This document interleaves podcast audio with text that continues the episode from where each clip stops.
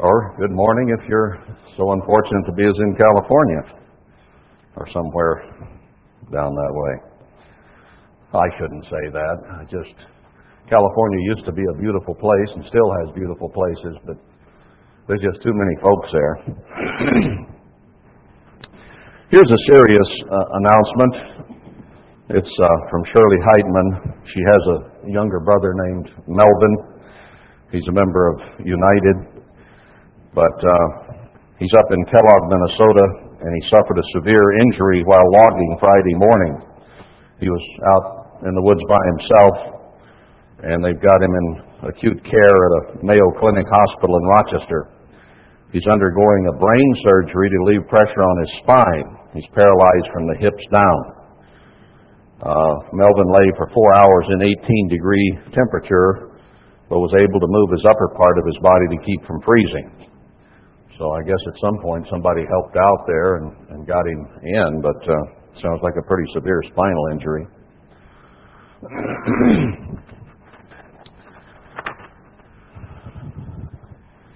Here's another one that says, announce the wedding. What, what, what wedding are we talking about here? I guess there's only one coming up anytime soon around here. So I put parentheses the and underlined it. The wedding. it's on Wednesday the 14th at 6 p.m. Wednesday the 14th, that's this coming Wednesday, 6 o'clock. Also, everyone, that includes everyone, uh, needs to take all their stuff home after services today. Uh, they're going to begin decorating uh, the hall tonight, and we can't have anything on the tables or chairs. It'll just be a hindrance. So I know normally some of you leave some of your things, but please uh, consider that uh, everything's going to change in here tonight, uh, or beginning tonight and it's going to look quite different by Wednesday. So you can help and cooperate by doing that. Well, I don't know that we have much much more to announce other than the fact the world's blowing up. Uh, I am interested in watching what's happened in the middle, happening in the Middle East. Uh, I know there was some provocation there with the, the Palestinians throwing some missiles over on the Israeli side over a period of time, but uh, they've gone in there with a vengeance, the Israelis have, and it seems in some ways overkill, although I guess, you know, if you if you have a gnat about your head or a mosquito at night and uh, there is no such thing as overkill if you finally get up and turn on the light because you've swatted at it for a long, long time and couldn't hit it in the dark. Uh, so I've, I've made my head hurt slapping at my head a few times over the years when there's mosquito bugging me at night. Try my best to slap it fast and hard, and I suffered more than it did because it was gone. Uh, but they have a problem over there but it seems that it's ratcheting up very rapidly, and now they've had some rockets come in from Lebanon as well. And it just makes me wonder what the plan is. Are they uh, bent upon turning the Middle East into a cauldron and then using that as an excuse to go into Iran, which seems to be prophetic to me, looking at Daniel 8. Uh, but is it time? But it does appear that Edom is ready to make their move. Remember what we've read about how Edom would overcome Jacob in the end? And throw the yoke of Jacob off his neck because he's resented ever since it happened that Jacob got the birthright and Esau did not. Uh, and it was in Esau's heart and mind to kill his brother, and that has been an interminable attitude. And most of the so called Jews who say they're Jews but are not truly they're Edomites for the most part in the nation of Israel today, are making noise just as the ones over here seem to be making their move. Remember the history said, or the prophecy, that they would dwell in the fat places of the earth. The, the fat means the wealthy. So when you read these articles about the bankster Jews It's not really Jews, it's mostly Edomites.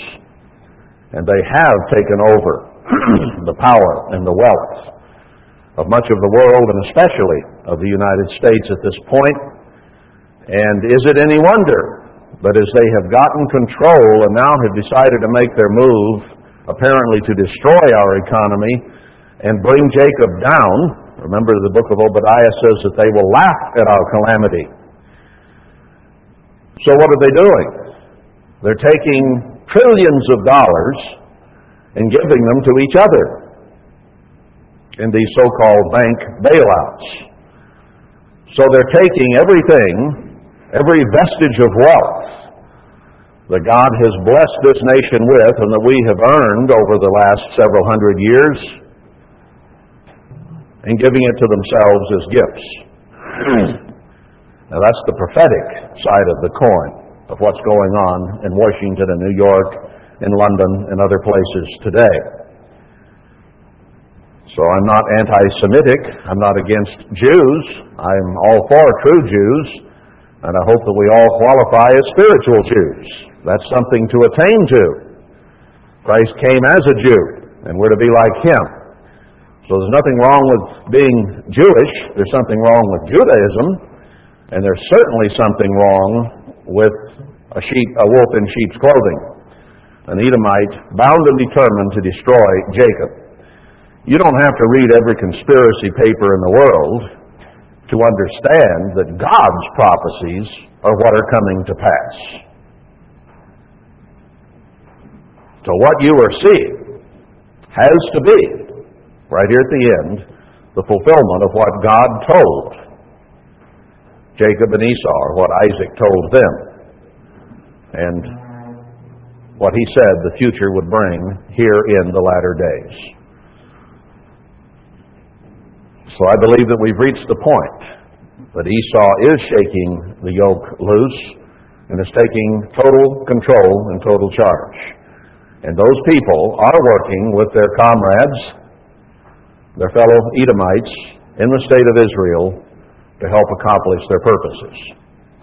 So bear that in mind when you watch news or when you read articles uh, about what's going on, of what God says is going to happen and fit it on the framework of what you see happening in the news. You know, a lot of people write a lot of articles and they come up with some conclusions. We're in trouble, but they don't know the outcome. They don't know where to go with it. They don't know how far and how deep these problems are going to reach. But we know God says that we will be destroyed and that they will laugh at our calamity. So I think what you're seeing is the beginning of that takeover, that collapse, and that calamity that they will laugh at. And God says they will then be destroyed as a result of what they do to us. But at the same time, because of our sin and our moral degradation, these things have to come upon us, and God uses them as part of the rod to punish us, to get our attention and to humble us so that we might eventually obey God.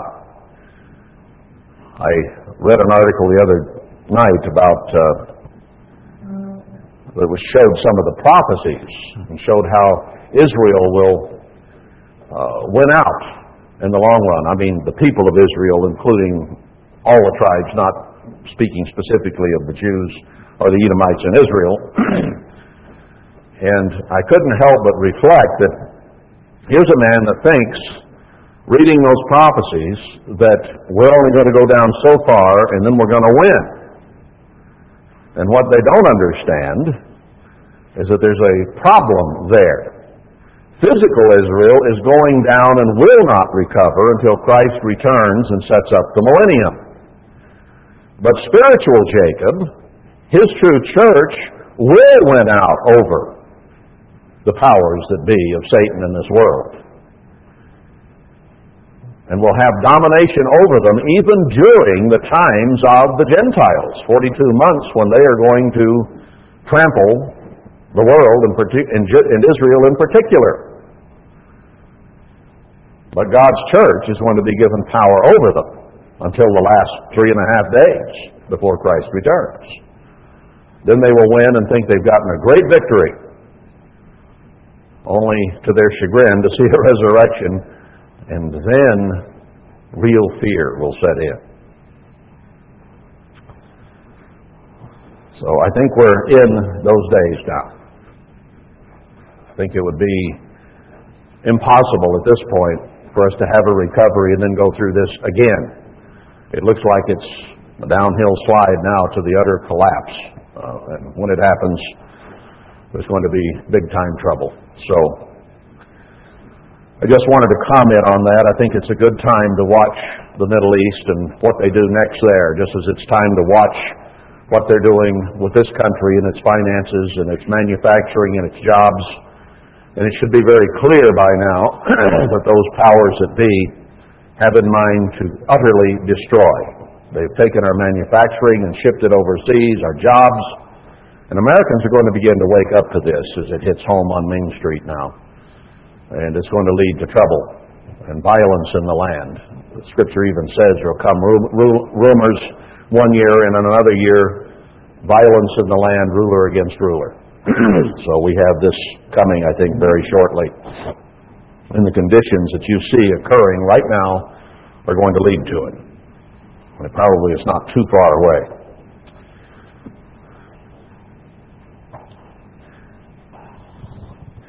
Okay, let's get back into our series. Uh, we talked about Hosea and God decrying the way the first marriage with Christ went because the bride was all aglow with the idea of, uh, yeah, we'll have a covenant with you and do we, we'll do everything you say. but she did not have the character, the understanding, the background, the knowledge, and the learning to know what that meant. She had not counted the cost. She had not understood what it would take to make a good marriage with Christ Himself. And as a result, things did not go too well on her side. She was not able to live up to it. we have the whole Old Testament basically as a testimony of what occurred, why it occurred, and what needs to be done about it. And then we do have a few places in Jeremiah and Isaiah, well, scattered all through the prophecies, that indicate that something better is coming along. God has not given up. Chapter 31 of Jeremiah 31, and I believe we read it last week, but I want to review it briefly. It says, Behold, the days come, says the Eternal, that I will make a new covenant with the house of Israel and with the house of Judah not according to the covenant that I made with their fathers in the day that I took them by the hand to bring them out of the land of Egypt, which my covenant they broke, although I was a husband to them, says the Eternal. But this shall be the covenant that I will make with the house of Israel. After those days, says the Eternal, I will put my law in their inward parts, and write it in their hearts, and will be their God, and they shall be my people. So it won't just be written on the doorpost. It won't just be in the book. But he says it'll be written in their heart, in their mind, so that it's always there. That it guides your thinking. It guides what you do, where you go, who you see, how you conduct relationships on this earth. Because God's will and His law is your guiding light. Now, as human beings, we tend to be like ancient Israel was, and what makes us happy, what makes us fulfilled, what makes us enjoy, what relieves our boredom, is what tends to drive us. But His Spirit is outgoing. It's not for satisfying self, it's for satisfying and particularly in marriage, our marriage partner, in all aspects of life. And the reason marriages break up is because of selfishness, self centeredness, vanity, ego, pride, and self, essentially. And that's what broke up God's or Christ's marriage with ancient Israel. She was selfish, self-centered, wanted her own way, wanted to do as she pleased, didn't want to follow his guidelines or live the kind of life that he wanted to live. You see, matchups are so important in marriage. So that you think alike, react alike, and so often that is not the case. And that is one of the primary reasons behind why God wanted people to marry within their own race, within their own culture, uh, within a belief set, and this extended to the New Testament, making it very clear that we should not date and marry outside the church.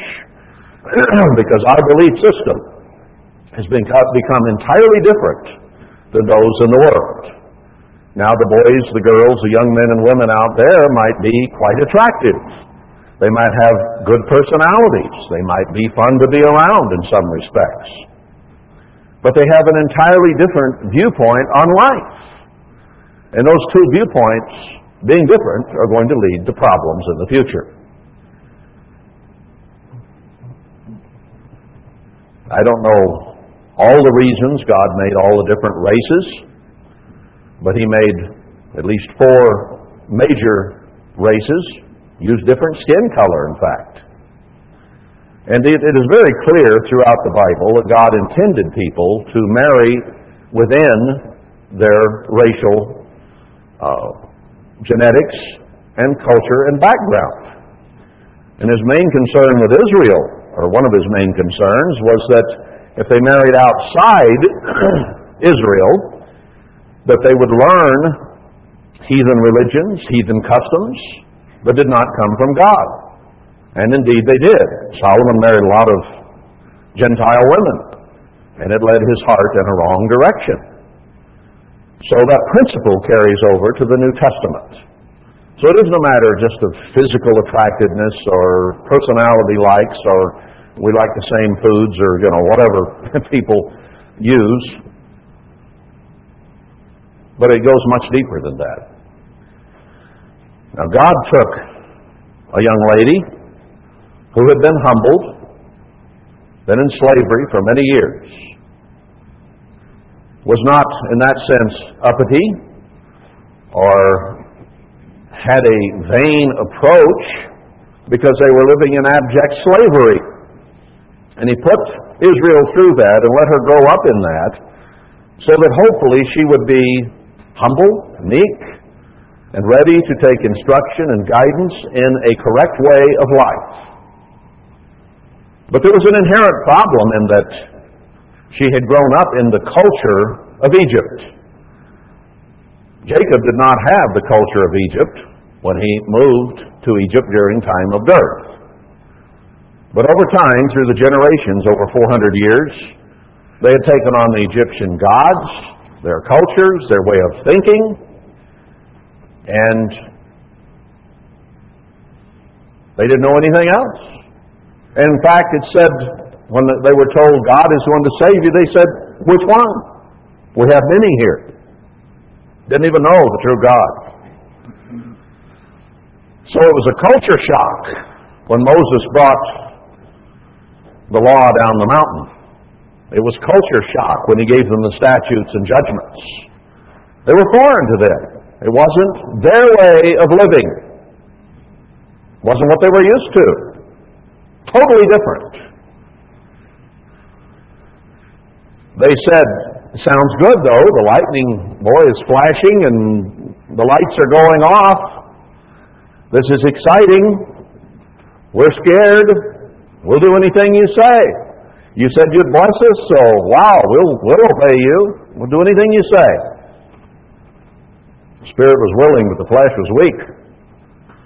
And even as Moses was gone back up the mountain, they went into debauchery of all kinds. Because that's the culture and the background that they had. And they were only that far removed from it.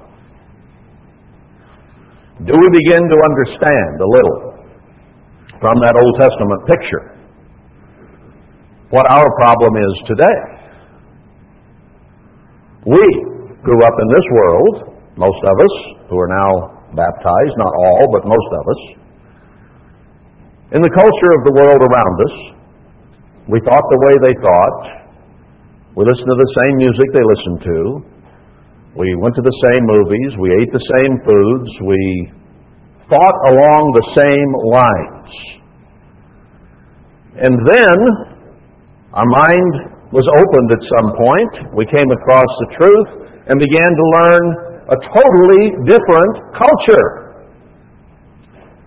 A different way of thinking than what we had grown up in in America and apple pie and baseball and Chevrolet. And all those things that used to be so what we thought good about America.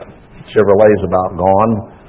Baseball's priced itself and become commercial and isn't what it used to be. And nothing in our American scene is the way it used to be.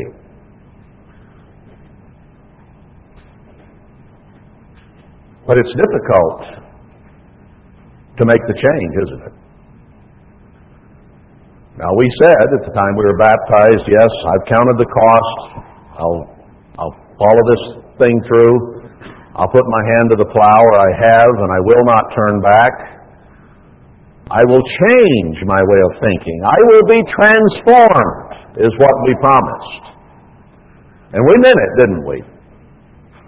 I'm tired of being the way I am. I want to be different. I want to change. But somewhere along the way, that became difficult. Just as ancient Israel, we found that we still had lust, vanity, selfishness, greed, envy, and lust, and utter selfishness, and that to continually do things the way God would have them done was not quite so easy after all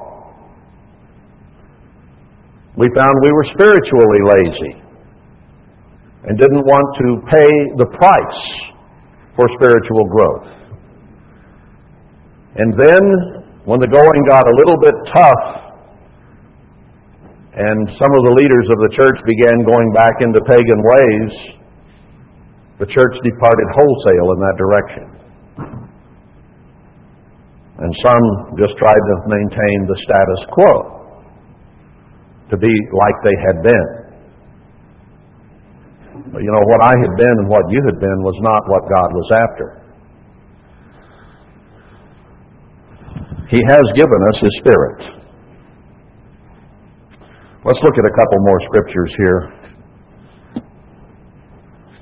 Uh, Isaiah 59, verse 21. Well, let's pick it up in 19. So shall they fear the name of the Eternal from the west, his glory from the rising of the sun. When the enemy shall come in like a flood, the Spirit of the Eternal shall lift up a standard against him. Now, this is speaking of the time that Haggai 2 talks about when God is going to raise a standard, and he's talking about Zerubbabel, the leader of the two witnesses there. He's going to set him as a standard against the world. So this is a very end time prophecy in the time that we are entering right now when the church is going to begin to turn to God and his remnant gather and God will have to set a standard or a witness against the rest of the world. So this is the here and the now. And the Redeemer shall come to Zion, and to them that turn from transgression in Jacob, says the Eternal. So as I said in the announcements, Spiritual Jacob is the one to whom God will look and the ones they will give, that he will give power to. Physical Jacob, or the rest of Israel and Jacob, will go down. But those who will repent, who will change, who will be transformed, who will be different, are the ones that he will come to Zion to see. As for me, this is my covenant with them, says the Eternal. My spirit that is upon you and my words which I put in your mouth shall not depart out of your mouth, nor out of the mouth of your seed, nor out of the mouth of your seed's seed, says the Eternal, from henceforth and forever. So this final repentance at the end of the age, the final gathering of those who will repent will never change again. And our children and our children's children will then grow up in the millennium and will not depart from God. Now, this scripture has been here for thousands of years, and people have read it over the years, and they hope that their children would obey God and be blessed by God. And to some degree, all these prophecies have to do with every generation of people that have ever lived. Because to obey God is to receive blessing, and to disobey God is ultimately to receive cursing on any people, any time, anywhere, throughout history, especially to Israel, to whom it was given. But this scripture has far more meaning for us today than it ever has any other generation in the past. Because even though it might have been partially fulfilled in Abraham's, Isaac, Jacob's children, those people did again depart from God, didn't they? And they had to go through captivity and punishment. And that cycle has been repeated more than once. Israel had good kings, bad kings, good kings, bad kings. And so often the children did not follow in the ways of the fathers. So ultimately, for a full fulfillment of this prophecy right here, it has to be for our generation only, and primarily, and finally. Because it is only this generation, brethren, whose children and children's children will never turn away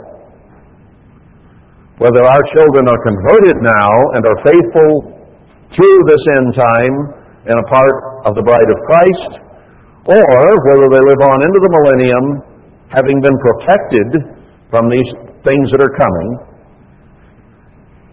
there they will obey God, and their children will obey God. So we have a promise here that could only be fulfilled in the final generation, because it says forever from henceforth and forever. The henceforth and forever part has never applied to any other generation than this one. So we have an absolute promise from God here that if we will obey Him and live according to His new covenant, where He pours His Spirit on us, that we and our children and grandchildren will never depart from, here, from Him henceforth and forever. What an incredible promise. And for us in particular, because no other generation could ever read that and say that's talking about now and my own children that they could name by name.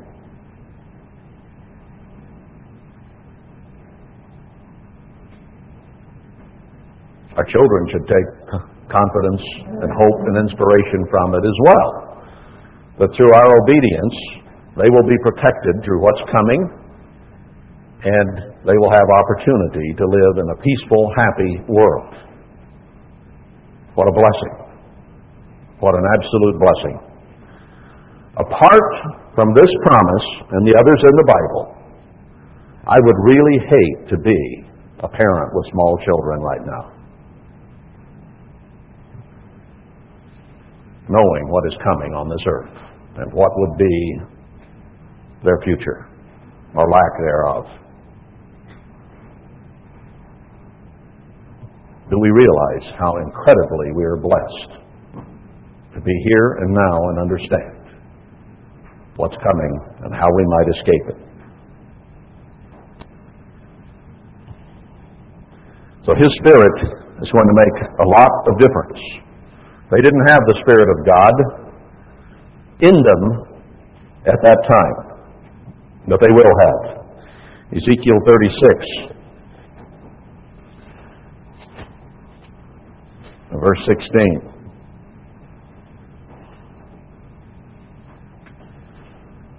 Moreover, the word of the Eternal came to me, saying, Son of man, when the house of Israel dwelt in their own land, they defiled it by their own way and by their doings. So here he's saying, just in a brief sentence what I just explained. Their own doings, their own self-centeredness, their own way of thinking, utter selfishness. They defiled it by their own way and the things they did. Their way before me was as the uncleanness of a removed woman. Wherefore I poured my fury upon them for the blood that they had shed upon the land and for their idols wherewith they had polluted it. And I scattered them among the heathen, and they were dispersed through the countries. According to their way and according to their doings, I judged them. God just judges by what we are, by what we do.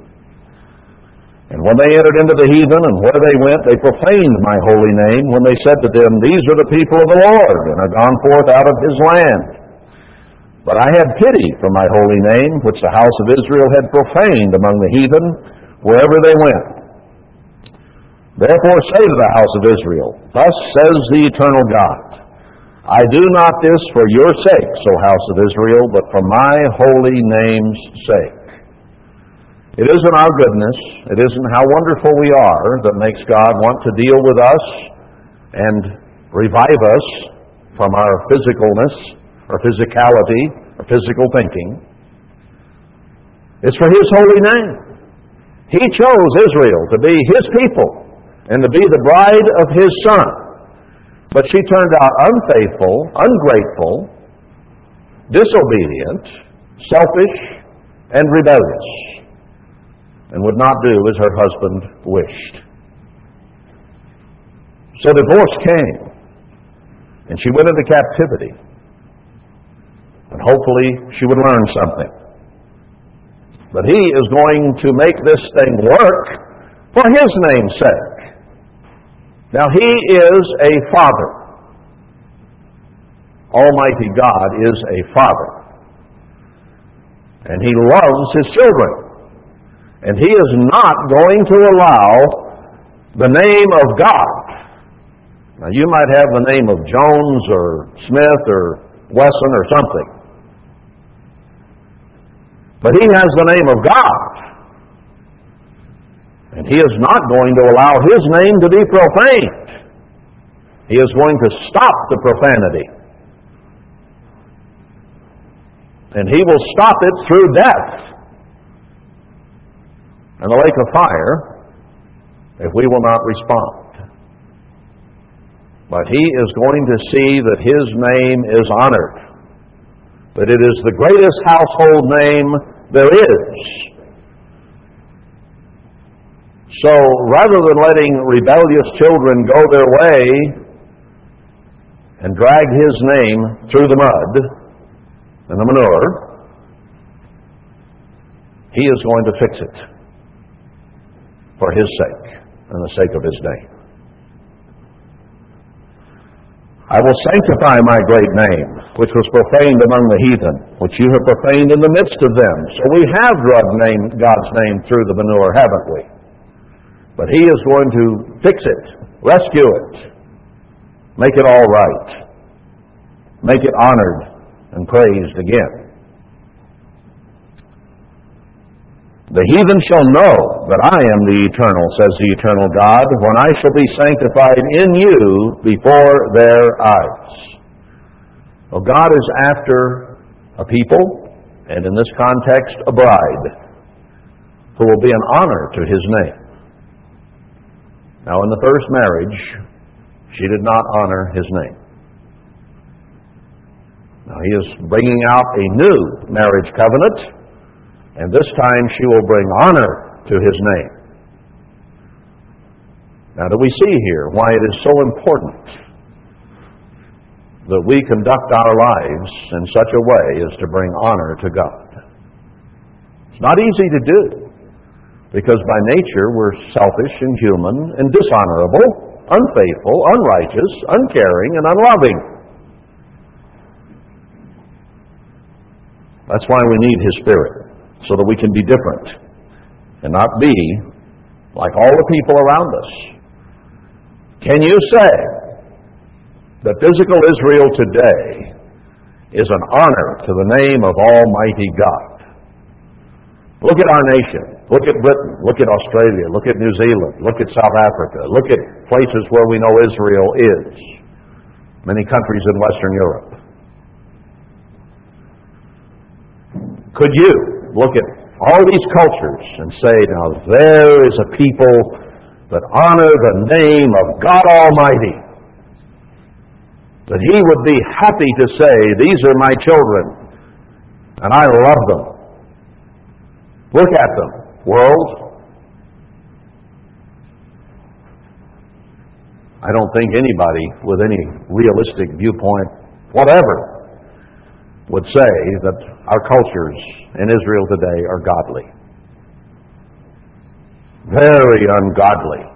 Intellectually, morally, any way you want to name. We do not reflect God's way of life. And God is not making a marriage covenant with physical Israel. And in fact, He never will. Those people in the millennium, the great white throne judgment, will not ever be part of the bride of Emmanuel the King. They will be part of the family. They will be children. The increase of his family and his kingdom will never end and they will have a wonderful situation, both physically and later as they're changed to spirit beings in those periods of time and become a part of the family of God. Now, there's nothing wrong with being in the family of God. You, a lot of you people have children, don't you? I do. And there's no shame it being part of the family, is there? It's nice to be part of a family. There are orphan kids who don't have families. But whatever your family name, pick a number, pick yours. It's nice for the children to be in the family, and they're looked upon and loved as family. But there is a closeness and a bond between a husband and a wife who were not physically related, who become married and become one and there is a bond there that is deeper than any other bond, or should be, of human beings, even of a mother to a child. Now, we could get nitpicky there, I suppose, in some respects, because the love of a parent to a child, mother, a father, either one, can be a very deep, abiding love. But God intended marriage to be even closer, if possible, in which they become one and leave father and mother, the rest of the family, and cleave to one another and have their own family. And those children help build the family, but the father and the mother are the building blocks of that family. So the relationship between Christ and his bride spiritual Israel, the church, is going to be even closer. And they'll work closer together day by day, year after year, millennium after millennium, than with any other of the spirit beings to later come. There will be that absolute closeness. That is why he is so interested in righteousness, in obedience, in right spirit and attitude and willingness and of a ready mind in us. Because He's going to have to live with us forevermore. Now, He gave us on this earth a way out, didn't He? We can die and get out of it. Because it is only a physical union and is only there until death do us part. So, 20, 30, 40, 50, 60, 70 years of it's about all you have to take or enjoy, depending on the circumstance. But a lot of whether it's enjoy it or endure it depends upon our character and the way we treat one another and how we interact. And we can make it a happy, loving relationship, or it can be bitter and mean and angry. You see, most people only think of what will make them pleased at the moment. And that's why we have fornication and adultery and misuse of money and selfishness in relationships. Is because we think more for ourselves and of ourselves than we do our mate. And as a result, we have problems. Do you see why it is so important that we teach our children from the time they're very small faithfulness, righteousness, cleanness of living, morally and mentally, so that they are then a prepared person when it comes time to be married. They haven't been sleeping around with 10, 20, 30, 40, 50, 200, 500 different people. They haven't been spreading their emotions here and there. They haven't submitted themselves and subjected them, themselves to a lot of filth that seemed to them maybe while they were partying to be fun. But if all our parents are teaching boys and girls the right way to live in purity and cleanness in mind and body, then when it comes time to get married, they have something to offer one another, something to give to each other, and continue to give throughout their lives mentally, emotionally, sexually, physically, uh, financially, every way. They've learned how to manage emotions and sex. They've learned how to manage money, how to budget, how to conserve, how to put God first in every way. Then they're more prepared for marriage, and our marriages should be happier and more solid and should have much more meaning. But something you cheapen by misusing and abusing what God has given us. And He's given us a lot of different things that can be wonderful, pleasurable, good things in marriage, but which can become cheap and common if misused, abused in wrong ways. So it's important that we instill within our children the knowledge and understanding and help them learn to control themselves so that when it comes time to be married, they have something worthwhile to give, not something used and abused by everybody already. See why it's so important? Christ was a perfect husband. He married a woman who was far from it and the marriage just could not and did not work. Now, this time, he's going to be sure that his bride is what she ought to be, that she is prepared and ready to be married to a perfect husband.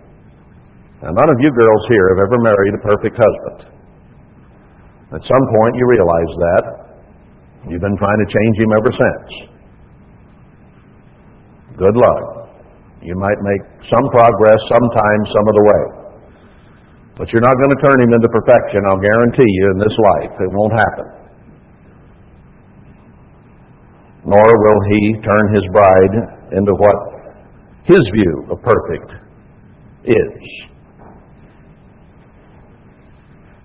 Even though some men try and they're on their wives about this, that, and the other thing. You can't change her to be perfect. The only hope you have is for both of you to obey God in every possible way you can.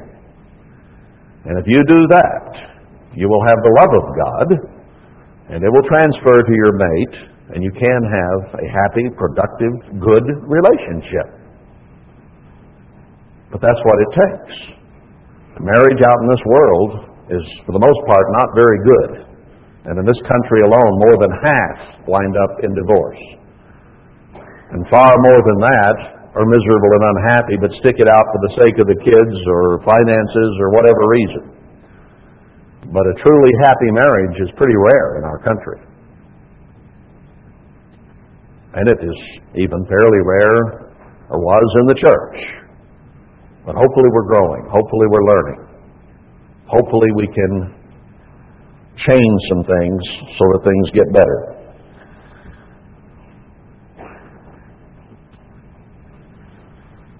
So what does he continue to say here? Uh, verse 25, I'll, I'll sprinkle clean water upon you, and you shall be clean. From all your filthiness and from all your idols will I cleanse you. So, in the marriage uh, scenario, he takes something which has been ungodly, and through the blood of Christ cleanses it, washes away sin, and we are to be a new person, transformed by the Spirit of God to think differently than we used to. So, first of all, you have to take away the crud, the uncleanness, uncleanness, the sin. Get her headed in the right direction. And then he says, A new heart also will I give you, and a new spirit will I put within you, and I will take away the stony heart out of your flesh, and I will give you a heart of flesh. Now that doesn't mean carnal flesh, that means tender, loving, kind, gentle, as opposed to hard hearted and selfish.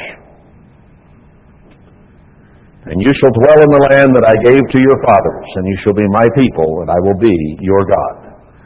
So when he gathers the end time church together, he's going to gather them into their own land, the land that he gave to Abraham, Isaac, and Jacob. That's part of the promise, is that that is the place he will gather them to. So wherever you see the end time gathering of God's faithful, you will know, without any question, that that is the place and the spot that God gave to Abraham, Isaac, and Jacob. There will be an absolute proof because this is an absolute promise. Wherever he gathers his end time people who will be the example to the whole world where he gathers them will be the same land he gave to Abraham, Isaac, and Jacob. Now, is it going to be here, the American Southwest, or is it going to be in the Middle East? Answer that question for yourself. But when the time comes, you better be in the right place. Because that's where God will gather His people.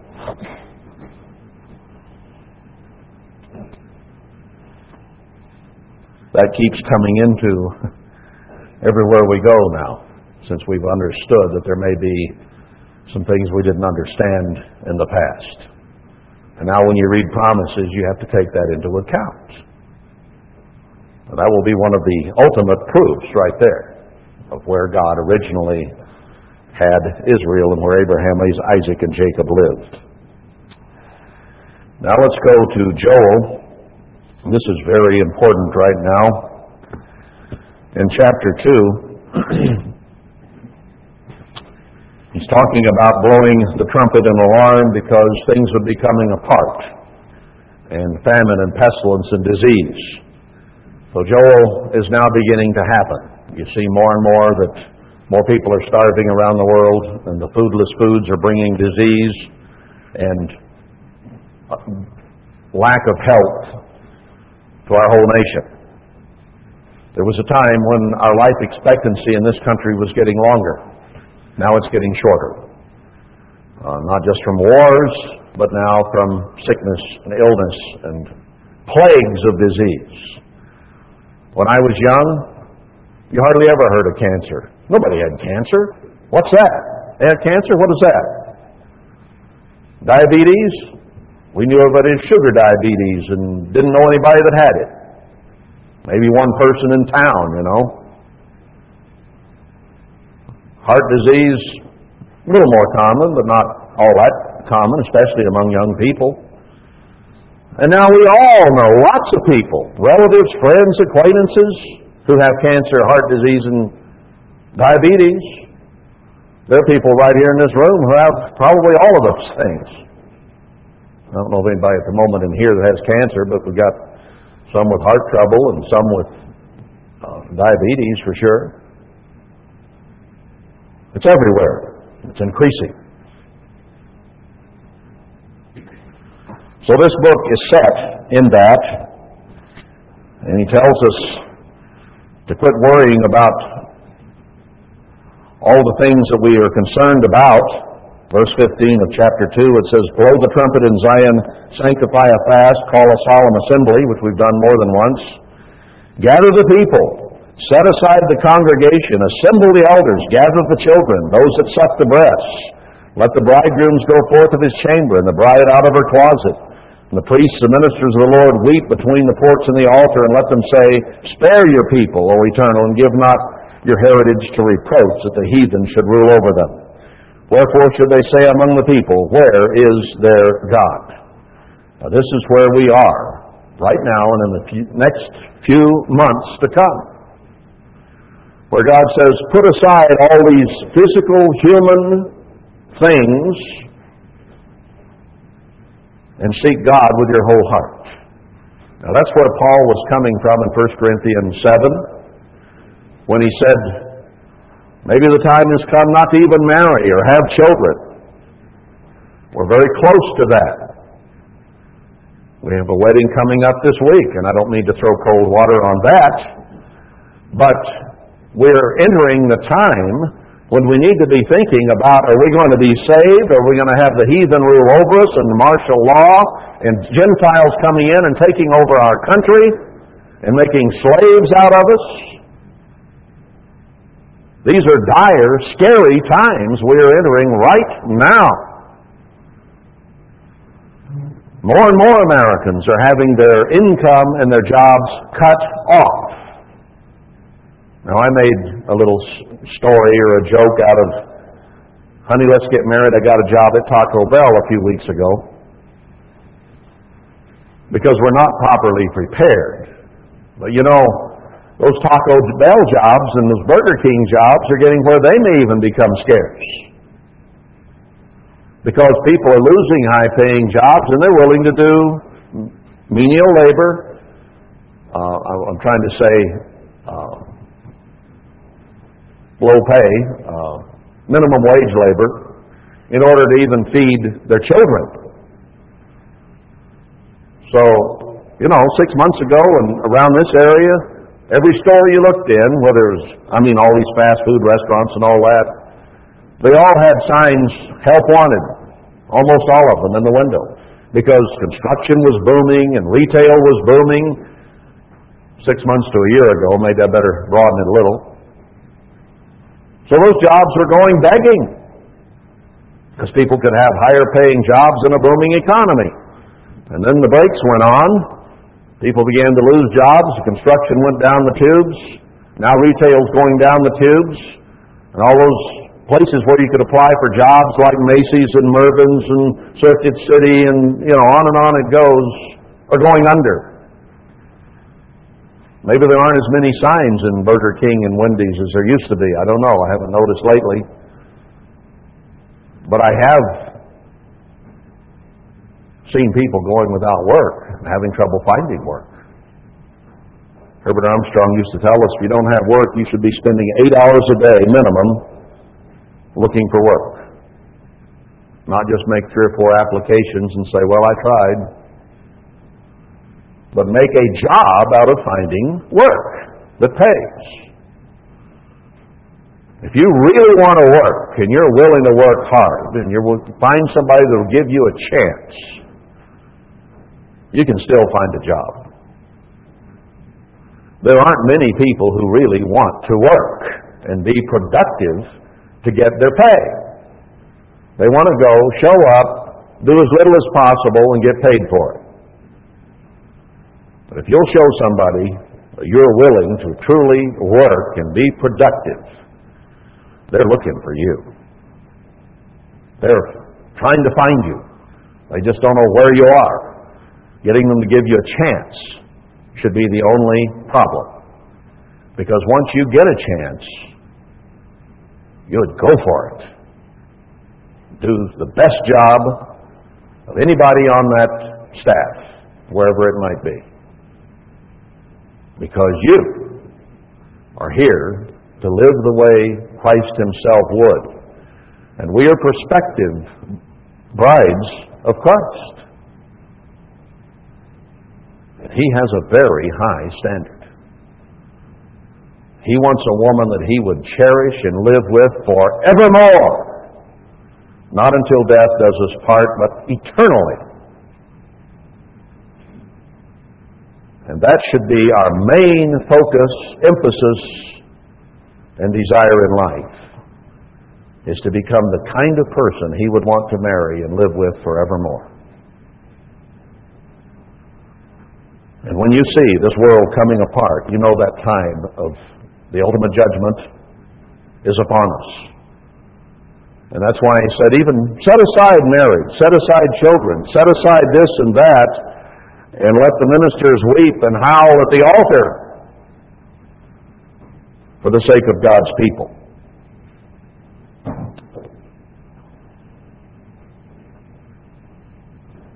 So then it goes on down and it talks about God's people who will obey. So verse 21, Fear not, O land, be glad and rejoice, for the Eternal will do great things. Now, this is in the context, in the midst of the horrible things that are about to come down. And he says he's going to do great good things for a few. Be not afraid, you beasts of the field, for the pastures of the wilderness do spring, for the tree bears her fruit. Remember Isaiah 41, he'll plant seven trees in the wilderness. Seven churches are going to have representatives among his faithful people who represent his bride. Now, Paul, James, and John, and David, and Abraham, Isaac, and Jacob are not going to be here because they're dead and waiting in their graves. And the end of Hebrews 11 tells us that they're not going to precede us, but they have to lay in their graves until we're ready and until it's time for the marriage to occur. It even says at the end of, Revelation 11 that it's time to give reward to the holy prophets and the men of old along with us. So, yes, in a way, the patriarchs and the apostles, the early New Testament church, represent God. They are a testimony in print of the right kind of living and of the errors they made. But we are the living witness of God at the end. He says several times in Isaiah 41 to 44, right through there, You are my witnesses. Speaking of spiritual Jacob, his church, right here at the end. Now, we don't put ourselves in the same category, do we, as Abraham and Isaac and Jacob and James and John and Paul and Peter. Those are figures of the past we have good examples of and they seemed to be truly spiritual, righteous people. And indeed, they were. But they themselves recognized they weren't perfect, like Paul, who said, The things I want to do, I don't do, and the things I do want to do, I don't do. And oh, wretched man that I am, who will save me from this body of sin and death? And he said, Thank God I have Christ to deliver me from it. So he had his trials and troubles. But can you see what we are to become. We are to become flawless, to bring every thought into the captivity of Christ. So we think and act like He did and does. And that we here at the end time are to be an end time representation of what kind of bride He is marrying. And we are the only ones alive and breathing that the rest of the world can look at as witness to what he is achieving. We're the only place they have to look. They don't have Peter and James and John and Paul wandering about. They only have us. And in us, they are supposed to see a perfect bride of the Son of God. That's what we're called to be. Now that is truly scary. We are not to fear what man can do, who can kill the body but not the soul. We are not to fear the New World Order, as Isaiah 7 and 8 tells us. We are not to fear Mohave County planning and zoning, or anybody else. But I'll tell you what's really scary is if God looks down at you and at me and says, There is the example, the witness of all people on earth of whom I wish to spend my entire life with and for my son to marry. Now that is scary. If you don't think that's scary, look in the mirror.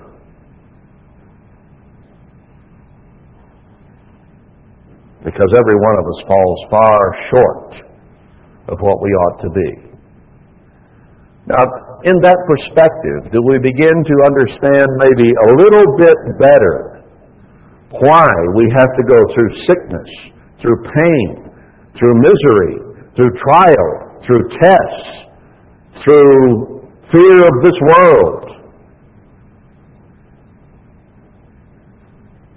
To be tried in the fire, if you will. Persecution, animosity, hate which will be kindled against us very shortly. We've had a few little trials and tests, but nothing compared to what's coming.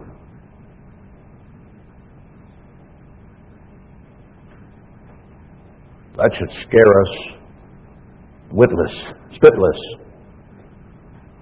to think that God would point to us someday. Are we ready for this? Are you ready for God Almighty to show His power, to show His arm, to show His mighty strength and incredible miracles with His faithful ones at the end? Are you ready for Him to point His finger and tell the whole world, look at those people They're my son's wife to be. The ones he is betrothed to. The ones he's going to marry real soon now. Now that should scare you, if anything will. Are you ready? Am I ready? For God to point us out? No, we can't hide behind a rock. God is going to do this in such an incredible way that the world cannot miss it. The rest of the church cannot miss it.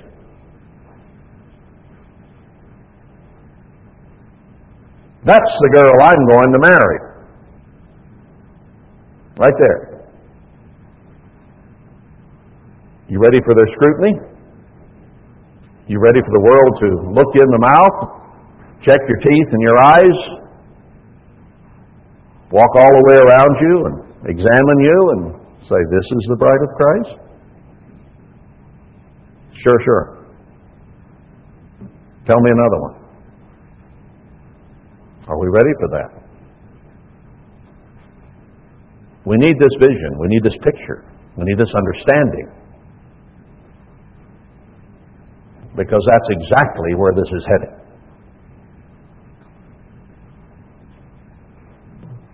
And we need to be prepared. And that's why we have trials and troubles, difficulties of all kinds. Because we have to be tried in fire. We have to go through a lot to prepare us and get us ready. Now, this is coming down the pike pretty quick. Be not afraid, you beasts of the field, for the pastures of the wilderness do spring, for the tree bears her fruit. The fig tree and the vine do yield their strength. It even says in Haggai, has, has the vine borne? Has the fig tree produced? Well, no, not yet. It's coming. Same language here in Joel 2. Has it? Verse 23. The fig tree and the vine do yield their strength. God is going to cause God's people to begin to have strength and power. Be glad then, you children of Zion, and rejoice in the eternal your God. For he has given you the former rain moderately, and he will cause to come down for you the rain, the former rain and the latter rain, in the first month.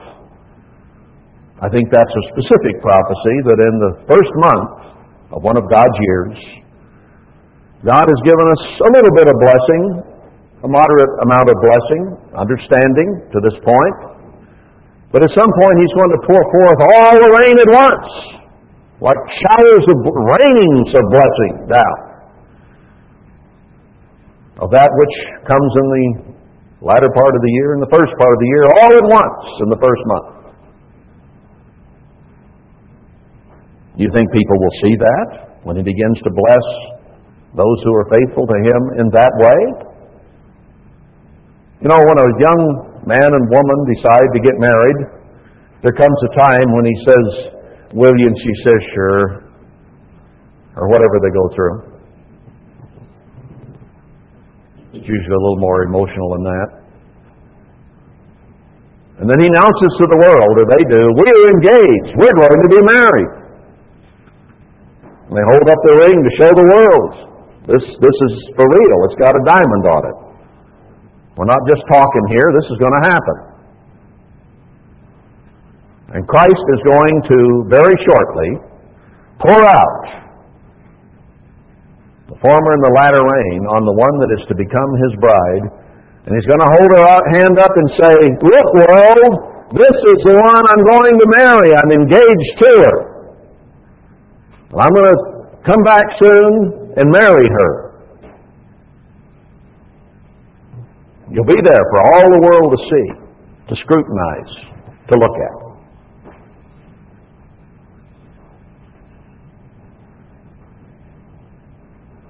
The floor shall be full of wheat, and the fat shall overflow with wine and oil, and I will restore to you the years that the locust has eaten, the cankerworm, and the caterpillar, and the palmer worm, my great army, which I sent among you. Did he send devourers spiritually in the church? Yes, he did.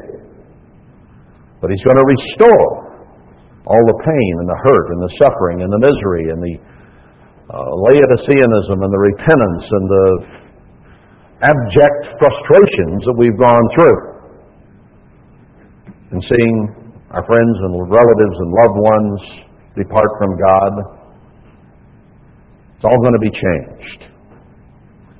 And you shall eat in plenty and be satisfied, and praise the name of the eternal your God that has dealt wondrously with you. And my people shall never be ashamed. I think you could add again to that. We have been ashamed in the past. Never again.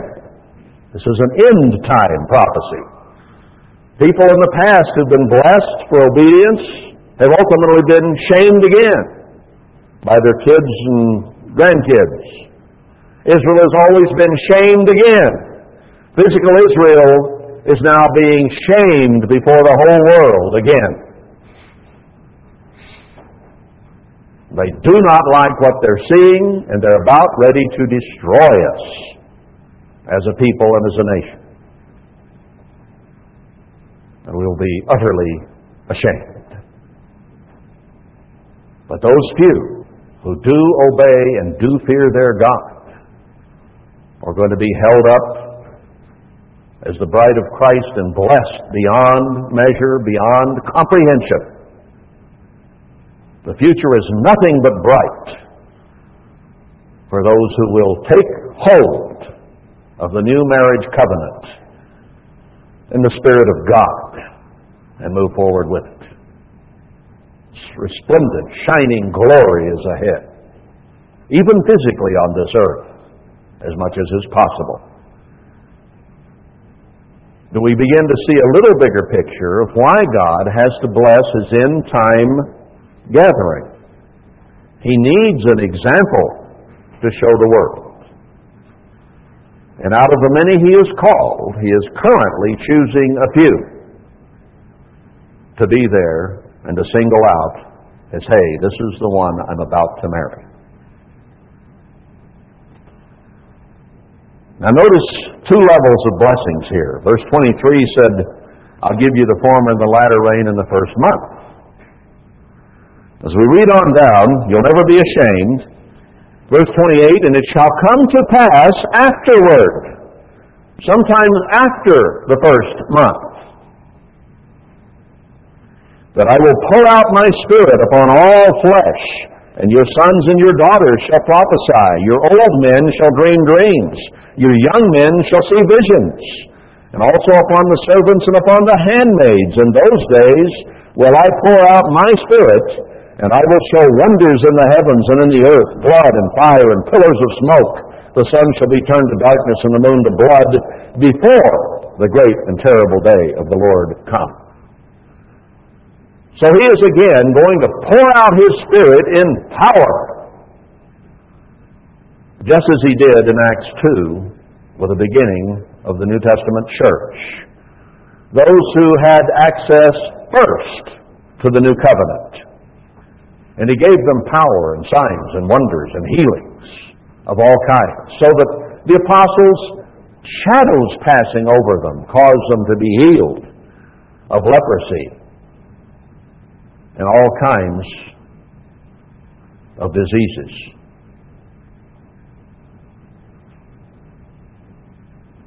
Those were the first of the bride of Christ in the new covenant. Now he's included some from the Old Testament whom he gave his Spirit. But he really poured it out there in Acts 2, didn't he? And Peter could only think of Joel 2. He'd read it, he knew it. He said, Boy, this must be that. Well, it was the start of that. And it was powerful. And it did impress many around, and 3,000 and 5,000 in one day were converted. And says, This is the power of God.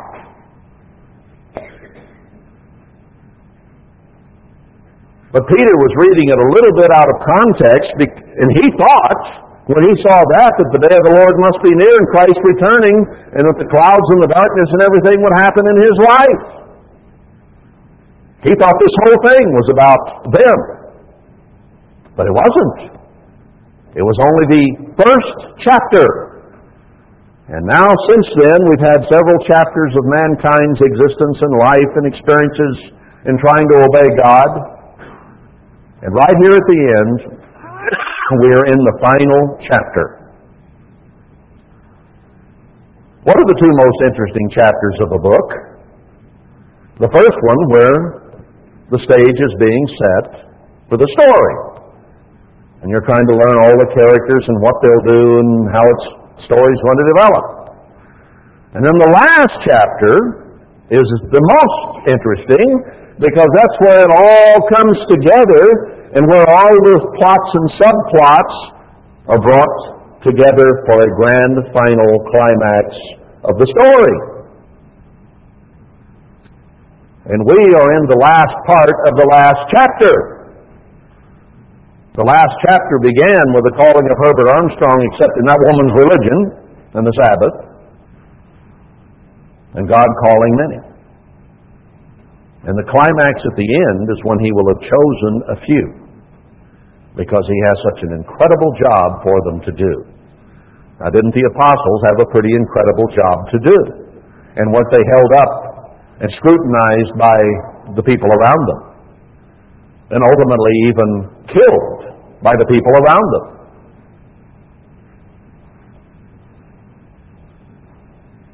Now, if anybody stands up for God here in this end time, they're going to kill them.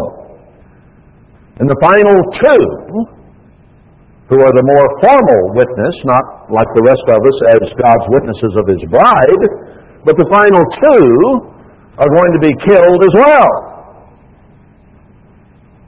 Because they will have made the most obvious witness against.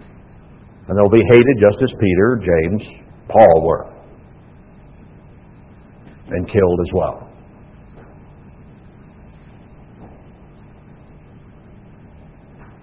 But brethren, he is going to pour out his Spirit in power And this end time in such a way that it will far surpass what Peter witnessed and preached about on the day of Pentecost in Acts.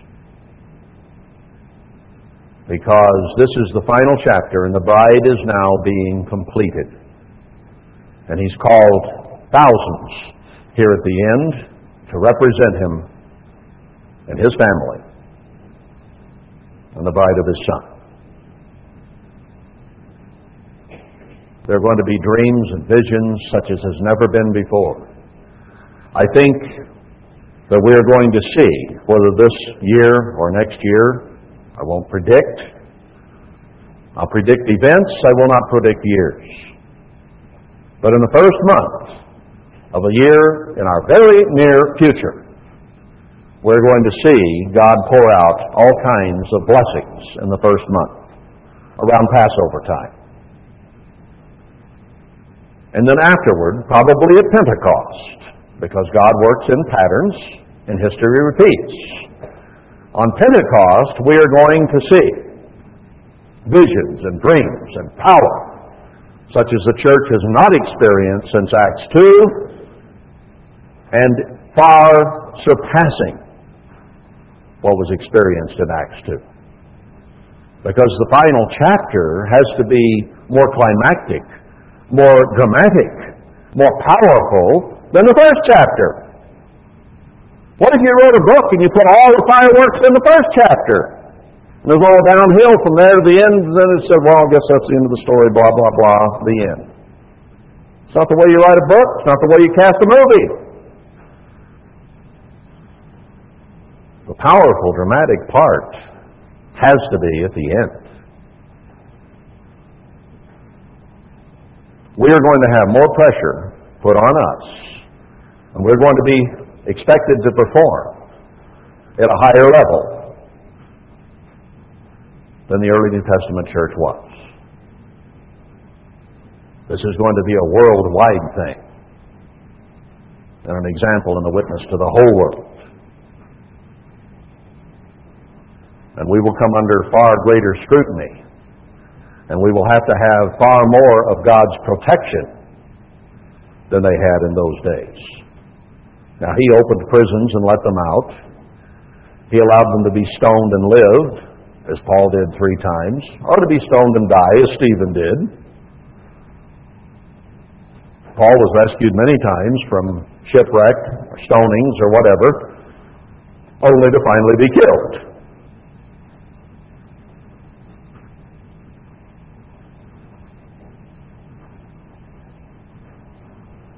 Israel took God lightly when they entered that marriage covenant at Mount Sinai.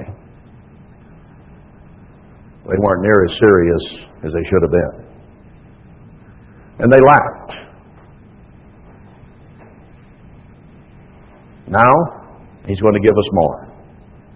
This new covenant, this new marriage, this new opportunity to be the bride of His Son is going to come with His Spirit and the Spirit of power. Now we have God's Spirit indwelling in us now. We've been begotten of it. But like a child in a mother's womb, you don't feel anything for the first month, second month, third month. Begin to notice a little swelling and things are changing on the woman's body. At some point, that kid begins to kick and thrash and move around in there. And just before it's time to be born, you can sit there and watch that tummy and go, whoop, whoop, this direction, that direction. You'll see mommy go, ooh, because he kicks her liver or her heart or something in there. He gets far more active. Now, we started out with God's Spirit just conceived. But as we grow, we'll become more active will become stronger. And God says He's going to pour out His Spirit in power. Now you're going to see, before this is done, how the feasts all fit together to give a picture of a Christian life and God's family and what marriage truly means. Now we're just seeing glimpses here and there as we talk about it. But I wanted to focus somewhat today on what God is hoping for and expecting from us. He has high hopes for this marriage. He wants this one to work and work good. So he's given us better promises, hasn't he? He gave them promises of physical blessing. He gives us promise of eternal blessing and eternal life, peace and prosperity and happiness and joy, and enjoying our children and children's children forever without them ever departing from His ways and leading happy, productive, wonderful lives. He's promised us His Spirit and His power to give us the strength to transform ourselves, to be different than we used to be. We have to bridge the cultural gap between God's family and the families of this earth that we've been a part of. See why he says, Depart from Babylon, get away from her, don't be a part of her society and her civilization, be you different. Don't be conformed to this world, but be transformed so that you don't even look anything like it anymore. You look totally different than the world. And he's going to hold us up and say, This is the bride to be of my son. Look at her. Isn't she the most beautiful thing you have ever seen? This is the prettiest girl that has ever walked. She's full of love and kindness and gentleness and giving and serving and helpfulness. She's here to serve, to give, to help. But whatever my son does, she's going to help him do it. Be willing. And she'll never cross him. She'll never go her way. She'll never be selfish. She'll never look for other lovers, other ways of life, other cultures. She'll always be faithful and righteous and holy for my son. That's what he's hoping for out of you and me. And not only are we now begotten, but we're also going to have his Spirit poured out upon us. And he'll bless us in such a way that the world simply cannot deny it. They will hate it. They will be jealous that we have been chosen to be the bride of Christ. And they will hold up their own Christ. And they will hold themselves up as his bride. And they'll hold up their society and their new world order of things to be the millennium of the kingdom of God. And it will be a fake, false, pretentious, arrogant, selfish, carnal, miserable mess made of iron and miry clay whose feet will break and will fall on its face because they do not have the character, the obedience, the attitude, the willingness to serve, because it's going to be totally selfish. They're going to hold up to people, we'll give you a Volkswagen in every drive, a Honda. We'll give you a nice new home now that you've lost your home's world. We'll give you a chicken in every pot. We'll give you anything you could ask because we're the new world order. And people, out of selfishness, out of greed, will glom onto that and say, Oh, you saved us.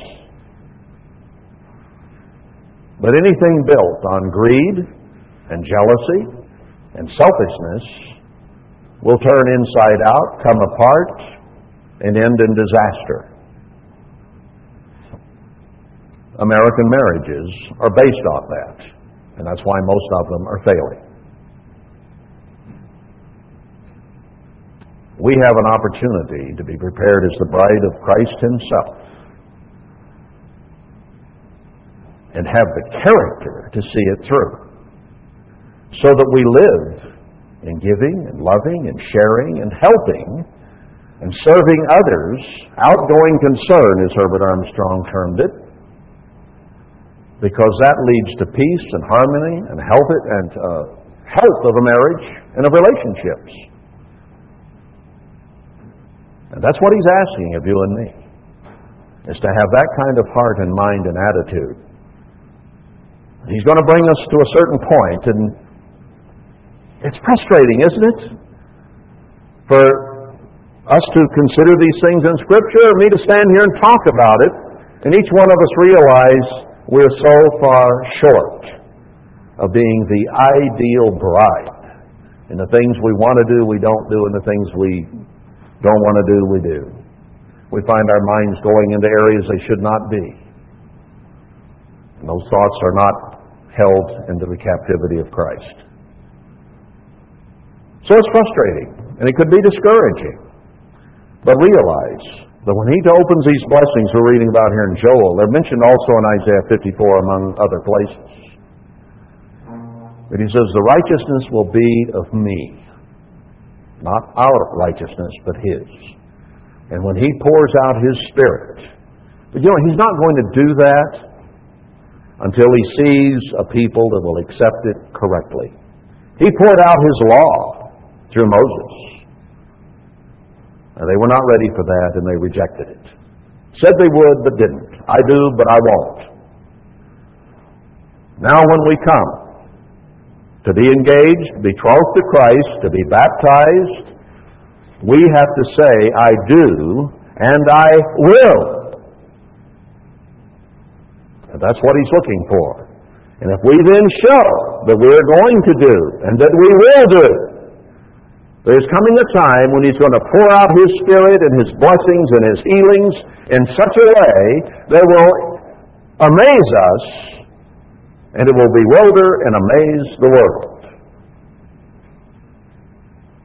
That's what is there for us, brethren, as the bride of God, the God family. Let's understand Let's prepare ourselves to be a perfect bride for a perfect groom. It's a big order, and we need a lot of help. But He's promised His Holy Spirit. He'll pour it out on us. So let's move forward and look forward to that day because we've already been betrothed to Christ. When we repented and said, I'm not going to be like I was anymore, I'll be different. I'll walk in your ways, serve you. We made a commitment. So we're already committed. Now we have to go forward and consummate this marriage. That's coming soon. Are we ready? No, we're not. Let's get ready. Because it's not just pie in the sky. This is something that's literally going to happen, and God is literally going to point to a group of people at the end and we can be included in that and say, This is my bride, and I'm well pleased. The rest of you ought to be like she is.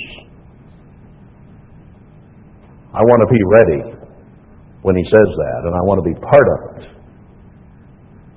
And it's scary because I got a long way to go.